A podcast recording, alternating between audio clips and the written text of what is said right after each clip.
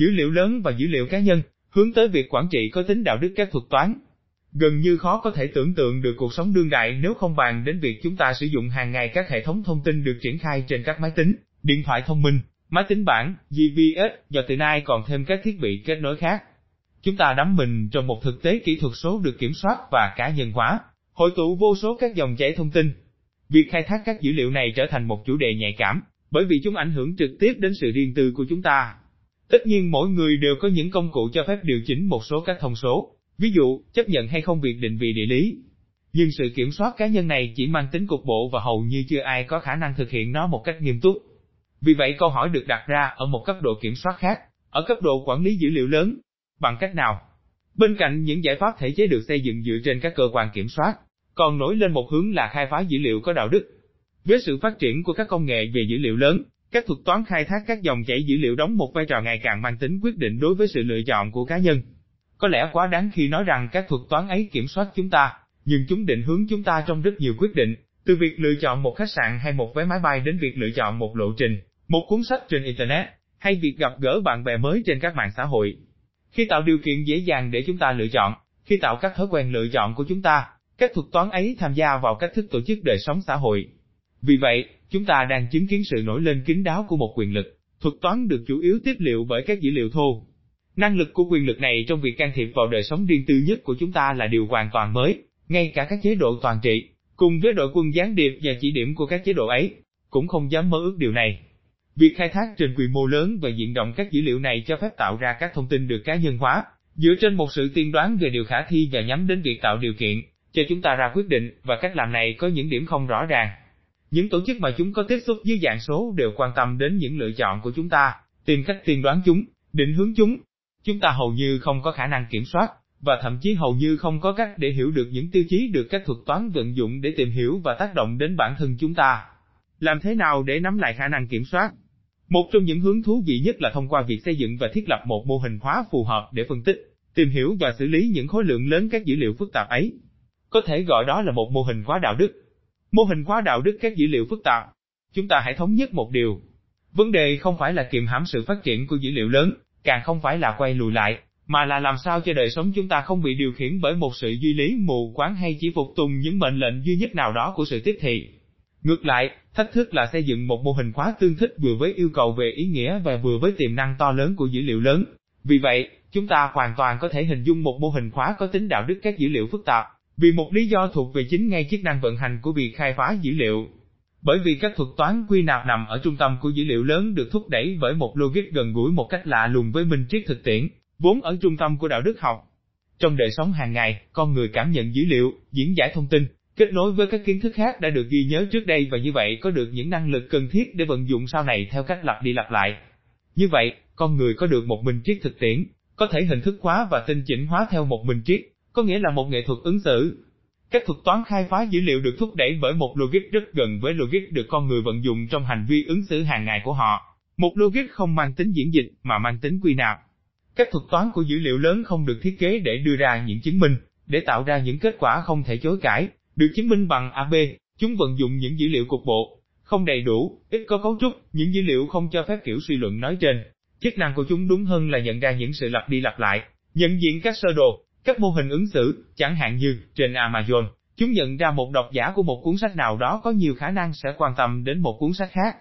Chúng thu thập dữ liệu, tổng hợp chúng thành thông tin, diễn giải những thông tin ấy, kết nối với các kiến thức khác đã được ghi nhớ trước và từ đó đưa ra những lựa chọn có giới hạn, hướng tới một mục đích thực tiễn. Tính mục đích này nằm ở ngã ba đường giữa lợi ích của chúng ta và lợi ích của tổ chức sở hữu các hệ thống thông tin, theo nhiều cấu hình khác nhau, từ một tính gần như trung lập đến một định hướng bắt buộc theo một một sản phẩm nào đó, theo một lộ trình nào đó, theo một lựa chọn nào đó. Thời điểm then chốt, đối với con người cũng như đối với các thuật toán, là vấn đề đơn giản hóa, có nghĩa là việc chuyển đổi một tập hợp phức tạp các dữ liệu thô thành một thông tin thực tế. Đặc biệt là sự đơn giản hóa này, trong trường hợp của các công nghệ thông tin, nhắm đến việc ưu tiên cho một ENTR ở VI rất thấp, có nghĩa là một mức độ hỗn độn gần như bằng không. Để lấy lại ví dụ của Amazon, điều này có nghĩa là không nên đề nghị cho một người thích khoa học viễn tưởng một cuốn sách về dân tộc học.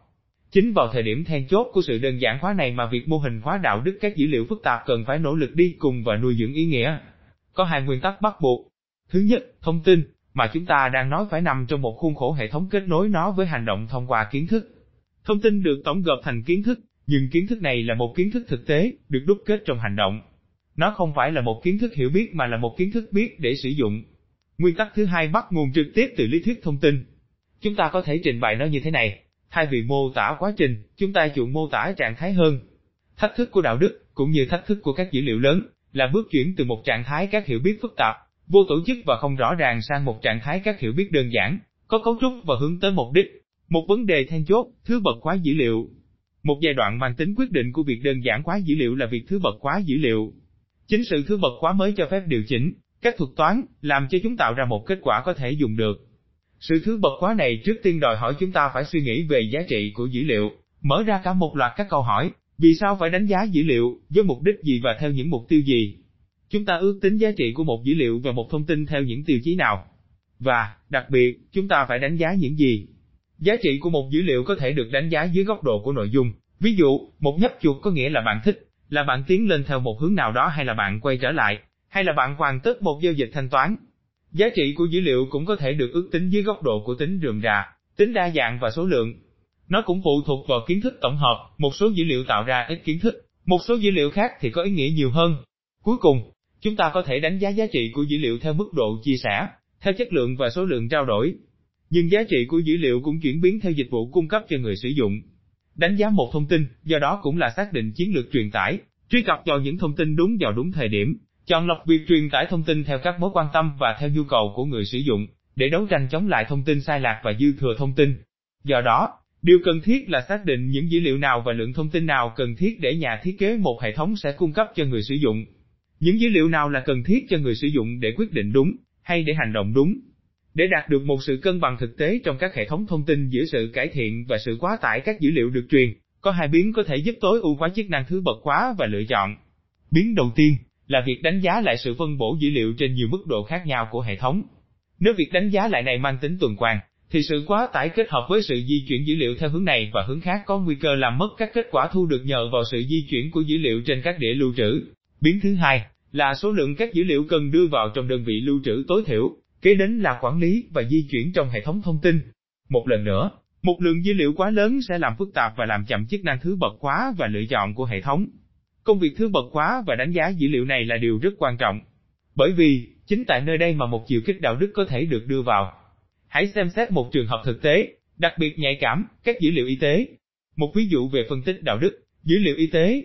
Dữ liệu y tế tồn tại ở ranh giới của hai thế giới, sự riêng tư của bệnh nhân cần được bảo vệ, và dữ liệu thống kê về dịch tễ học, có một mức độ hữu dụng nhất định đối với toàn thể dân chúng, mà còn đối với các thầy thuốc, bảo hiểm xã hội, ngành công nghiệp dược phẩm, các công ty bảo hiểm, các nhà thuốc, các bệnh viện. Làm thế nào để nối khớp hai chiều kích này? Một cách tiếp cận về đạo đức có thể dựa vào bốn nguyên tắc được Tom Bocham và Giam Chiu RST xác định trong công trình tham chiếu về vấn đề này. Các nguyên tắc của đạo đức y sinh 2001. Nguyên tắc thứ nhất là làm điều đúng, được định nghĩa như là một đóng góp cho phúc lợi của người khác. Hành động làm điều đúng phải đáp ứng hai quy tắc rõ ràng, nó phải mang tính có lợi, và nó phải mang tính có ích, có nghĩa là có một quan hệ tích cực về chi phí và lợi ích. Nguyên tắc thứ hai, quyền tự chủ, việc một người tự đề ra cho bản thân một quy tắc ứng xử. Nguyên tắc này nhắm đến sự tham gia của bệnh nhân vào quá trình ra quyết định. Nguyên tắc thứ ba, không làm điều xấu, tránh làm điều xấu đối với người mà chúng ta có trách nhiệm, tránh làm những điều tổn hại hay đau khổ, không có ý nghĩa gì đối với người ấy. Cuối cùng, nguyên tắc thứ tư, công lý, có thiên hướng chia sẻ các nguồn lực có sẵn cho tất cả các bệnh nhân, gồm thời gian, tiền bạc, năng lượng. Nguyên tắc này gắn chặt với các khái niệm về bình đẳng và công bằng, có tác động trong quá trình đưa ra một quyết định về công lý. Lý tưởng nhất thì mọi hành động cần phải nhắm đến một sự bình đẳng hoàn hảo, nhưng tùy theo hoàn cảnh và con người. Thường thì sự công bằng sẽ thắng thế để thiết lập các vấn đề ưu tiên và một hệ thống thứ bậc nào đó trong hành động. Dựa vào các dữ liệu y tế, ta có thể đưa ra một lựa chọn đúng đáp ứng 3 trong 4 nguyên tắc đạo đức sau. Nguyên tắc của hành động đúng, khi sự truyền tải kiến thức một cách thích đáng đến người sử dụng, các chuyên gia y tế và các công dân, đảm bảo tính có căn cứ và tính chính đáng của hành động. Việc truyền thông sẽ trở nên hiệu quả hơn. Nguyên tắc tự chủ, khi một thông tin rõ ràng, chính xác, phù hợp và dễ hiểu, thì nó đảm bảo sự ưng thuận sáng suốt của con người. Bệnh nhân luôn có khả năng cân nhắc, đưa ra quyết định và hành động. Cuối cùng, nguyên tắc của hành động không làm điều xấu. Khi quyền truy cập có giới hạn vào dữ liệu tùy theo nhân thân và cương vị của người sử dụng, sẽ cải thiện tính an toàn, bảo mật và bảo vệ dữ liệu. Tuy nhiên, Thiết kế chọn lọc dữ liệu này có một tác động ngược với nguyên tắc về công lý. Thông tin được chuyển giao không hoàn toàn giống nhau và còn tùy theo người sử dụng hệ thống thông tin là AI.